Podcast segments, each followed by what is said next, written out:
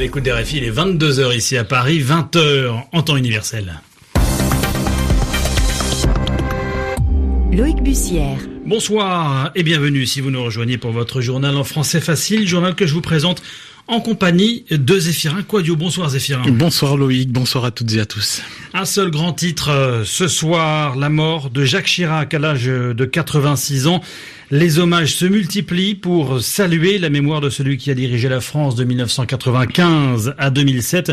L'Élysée annonce une journée de deuil national dès lundi. Nous consacrerons une grande partie de cette édition du journal en français facile à la disparition de l'ancien chef de l'État. Le journal en français facile.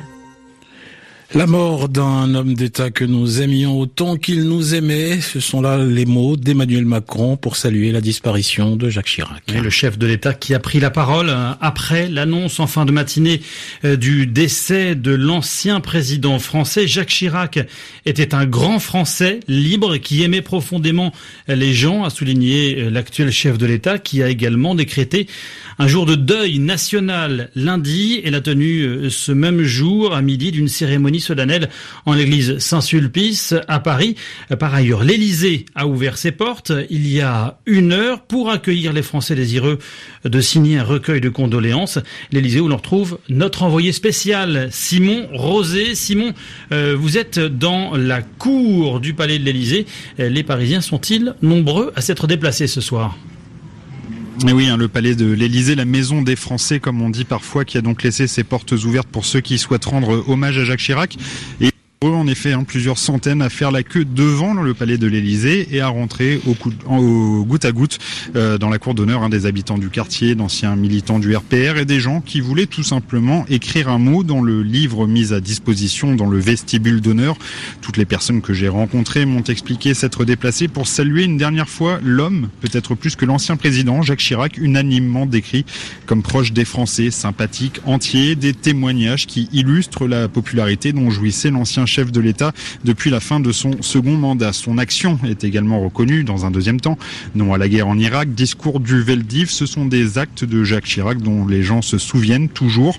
Les Français qui pourront donc venir jusqu'à dimanche inscrire un mot dans ce grand livre mis à leur disposition à l'intérieur de l'Élysée, un cahier de condoléances qui sera accessible 24 heures sur 24. Le palais restera ouvert même la nuit tant que les gens se présenteront, a fait savoir la présidence. Simon Rosé en direct de la cour du palais de l'Élysée et puis euh, depuis l'annonce hein, ce matin euh, de la mort de, de, Jacques Chirac, les réactions sont évidemment euh, très nombreuses. Hein, Loïc Bussière. Oui, en France, beaucoup saluent l'homme d'État, une page de la France qui s'en va, pour reprendre les mots de son dernier Premier ministre, Dominique de Villepin un lion de la politique française selon François Fillon, un homme de cœur, de culture et d'humour et un grand combattant politique pour son ami Jean-Louis Debré, ex-président de l'Assemblée nationale, Zéphirin.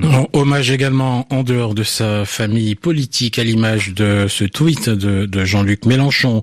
Il aimait la France mieux que d'autres depuis et pour cette part-là, nous lui sommes reconnaissants. Oui, hommage également de Marine Le Pen, malgré toutes les divergences que l'on pouvait avoir avec Jacques Chirac. Il aurait été un grand amoureux de l'outre-mer et le président capable de s'opposer à la folie de la guerre en Irak. C'est ce que souligne la présidente du Rassemblement national. Cet épisode, justement, de la guerre en Irak en 2003 et le refus de la France d'y participer est resté dans toutes les mémoires. Simon Rosé l'évoquait euh, à l'instant. On revient sur cet épisode marquant de la présidence Chirac avec Nicolas Falaise. Lorsqu'en mars 2003, l'armée américaine lance ses opérations militaires contre l'Irak de Saddam Hussein, le président français Jacques Chirac ne peut que constater l'échec de ses efforts. Jusqu'au bout, la France, avec bien d'autres pays, s'est efforcée de convaincre que le nécessaire désarmement de l'Irak pouvait être obtenu par des voies pacifiques. Ces efforts n'ont pas abouti. Impossible à l'époque d'arrêter la course à la guerre des États-Unis de George W. Bush, traumatisé par les attentats du 11 septembre 2001 et qui accuse l'Irak de cacher des armes de destruction massive.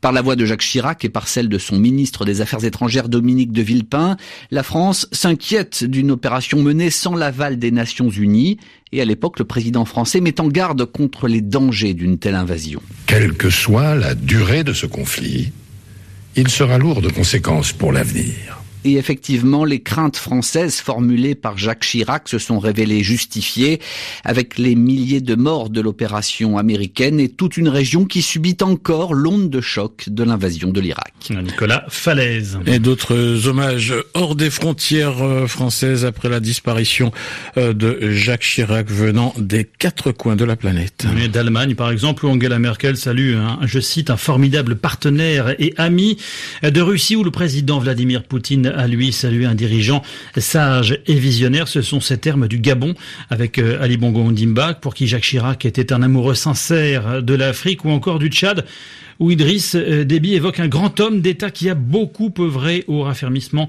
des relations entre la France et le Tchad. La présidente élue de la Commission européenne, Ursula von der Leyen, se rappelle pour sa part d'un grand dirigeant, un grand Européen et un homme qui a inspiré toute une génération. Fin de citation. Voilà euh, ce que l'on pouvait dire au soir de l'annonce de la mort de euh, Jacques Chirac, l'ancien président français. Nous reviendrons bien évidemment sur l'information de ce jeudi 26 septembre tout à l'heure dans 24 heures en France.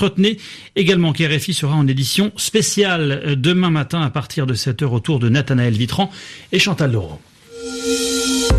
Le journal en français facile. À la une en France également, un incendie à Rouen dans une usine classée Céveso. C'est-à-dire une usine qui présente des risques d'incidents majeurs, en l'occurrence l'usine Lubrizol qui fabrique euh, des additifs pour les lubrifiants. Le feu dont l'origine est pour l'instant inconnue et ce soir maîtrisé, il ne devrait pas se développer de nouveau, indique le ministère de l'Intérieur. De très nombreux pompiers, plus de 200 ont été mobilisés alors qu'un panache de fumée noire a recouvert la ville de Rouen, semant le trouble chez les habitants qui ont vécu une journée très particulière. Simon Rosé.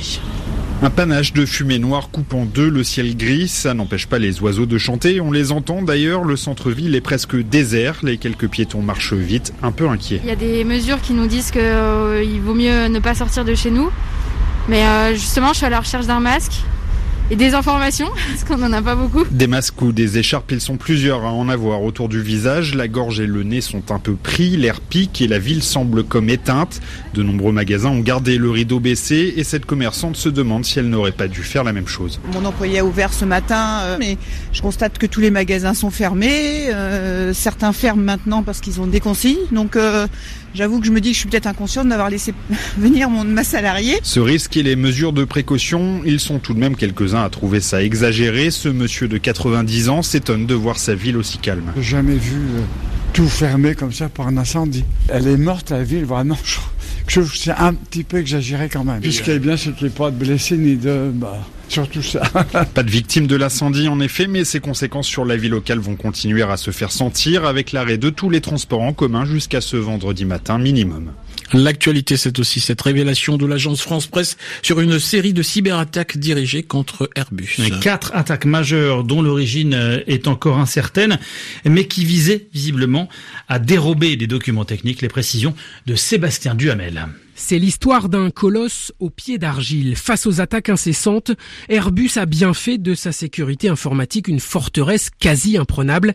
Mais ça, les pirates le savent et c'est donc par les sous-traitants qu'ils ont réussi à frapper.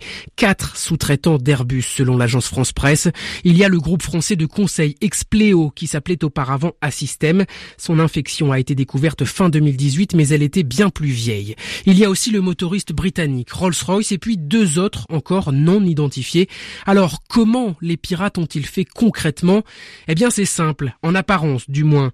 Pour collaborer, Airbus et ses entreprises ont mis en place un VPN, un réseau privé virtuel, et c'est ce réseau que les pirates ont réussi à pénétrer en se faisant passer pour les sous-traitants auprès des serveurs d'Airbus. Là, ils ont ciblé des documents techniques de certification. Il s'agit de documents indispensables à la commercialisation des avions. C'est en quelque sorte un cahier des charges relatif à leur sécurité. On comprend donc l'importance de tels documents, mais qui a bien pu chercher à les dérober? Aucune confirmation pour l'heure, mais les sources de l'agence France Presse nous invitent à regarder vers la Chine. Une précision signée Sébastien Duhamel, RFI, 22h10 à Paris. C'est la fin de ce journal. Je vous rappelle euh, le titre principal, la disparition de Jacques Chirac, l'ancien chef de l'État français, a disparu donc à l'âge de 86 ans.